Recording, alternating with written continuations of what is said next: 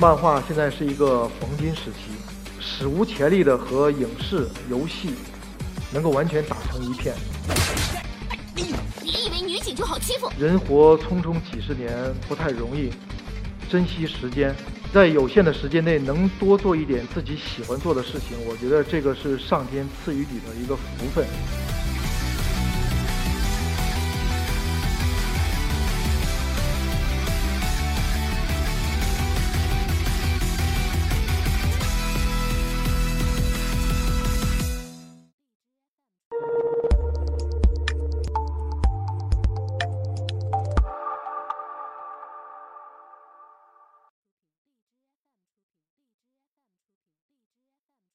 大家好，我是今天一课套词的讲者，漫画家全英生。很多人认识我也是从《中国惊奇先生》这部作品开始的。那我今天呢，就从这里开始跟大家聊一下这部作品诞生的前后的一些故事。和很多漫画家一样，大家知道我是做了二十四年了。早期呢，就是纸媒的时代，我们的作品呢，主要是以图书、杂志、报刊的形式在出版。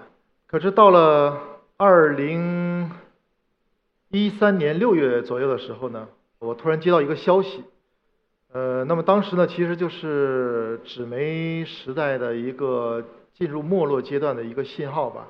编辑告诉我说，我们的很多漫画杂志都要濒临倒闭或者是转型了，自谋生路的时刻到来了。呃，我们这些老的传统漫画家呢，就要寻找新的阵地来这个发表自己的作品。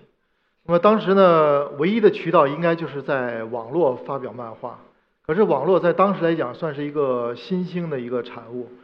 呃，我本人呢也不是很看好这一块的这个市场，主要是因为不熟悉、不了解。但是我觉得呢，你生逢绝地呢，总要呃搏一次嘛。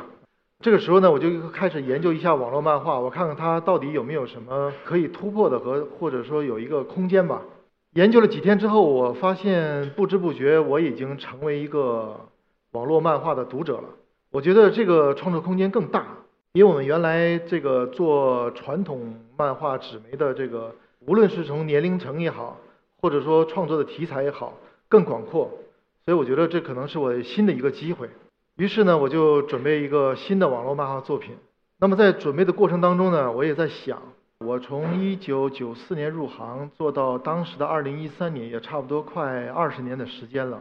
我也在想，我创作漫画的终极目的是什么？经过一番思考以后，我觉着，一个作者最好的一个表达方式，就是将你自己所想、你自己的情绪、你对社会生活认识、你的阅历，能不能通过一部作品把它诠释出来？我想，这个可能是我。应该做的一件事情。早期的我们中国漫画呢，都是以这种纸媒的形式在传播。后期呢，又到这个讽刺幽默或者是这个小人书的形式。相对这个国外的这个欧美的漫画呢，还有日本的漫画呢，就比较落伍一些。我和很多人一样啊，很多七零八零一样，在九十年代初期，第一次看到了大量的这个日本漫画，尤其是在九十年代初期的时候。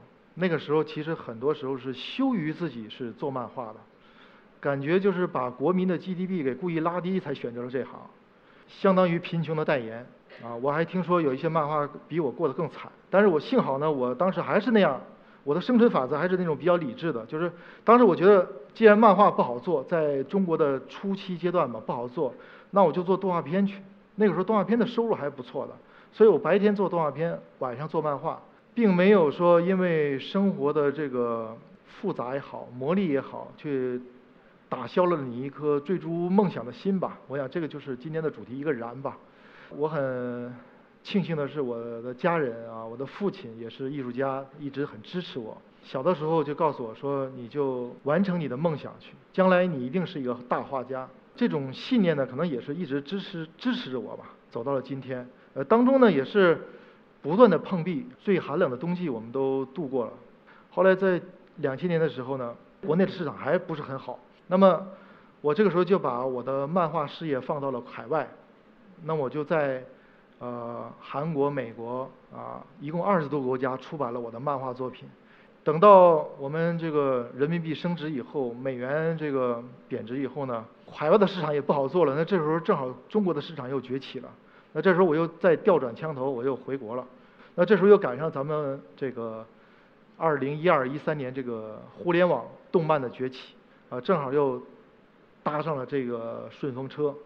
呃，因为网络漫画的读者比我们传统纸媒的读者要更加的挑剔，要求的也更多，因为他们往往在几秒钟之内就能够决定你的作品是否再继续看下去。所以我这时候就想，那能不能把我这个大的一个想法的一个作品，赋予更多的一些内核呢？那就一定要加很多的我们所谓的商业元素吧。首先呢是玄幻啊，这也是网络比较热的一个一个题材。它天马行空呢，可以给读者、观众，甚至给作者自己都会有很大的想象空间。这是一个，还有一个呢是侦探，因为我当时呢一直在看《法制进行时》这个节目，它的内容特别的平实，反映的都是老百姓。每天的一些家长里短啊，可能一点小事引发的一些案件，这个拍摄的手法可能是很简单，但是很实用，观众的这个意识性也会提高。通过看这样的作品，所以我想一定要有玄幻和侦探这两元素。另外一个就是我在二零零三年一直到现在，我基本上每两年到三年会出一本佛教类或者道教类的书籍。从小呢，我也有这样的一个机缘，就是接触到很多的江湖的一些神棍呐、术士啊啊各类人等吧。我想呢，能不能把这些这么有趣的这个形形色色的这个社会的各种元素，能不能不能融入到我的作品当中？而且呢，在当时来讲，这种作品呢也是一个空白，所以我就想说，那就是玄幻加侦探加道教元素，要融入到我的作品当中。那么就有了这个，呃，中国惊奇先生。在创作这部作品的时候，我想这部作品一定就是给中国人看的，而且里面所反映的任何的人物，也一看就是我们身边的某某某。所有出现的环境和场景，一定是我在北京或者我去过的其他城市曾经去过的一些地方。我要求它一定要有真实的感觉，什么街边的大排档啊，什么胡同啊，街头巷尾啊。很多东西我都想办法去融入到里面，因为当时的很多漫画呢，还都是在模仿日本的这样一个状态，就是人物的无论服装、着装、场景呢，基本上都是我觉得是反映了国外的一个环境的这样一些作品。但我想做的是完全与这些作品是完全不一样的，让他一看就是讲述我们中国人自己的侦探故事的一个漫画。你看到它，就能够看到这个时代。记录了一些什么东西？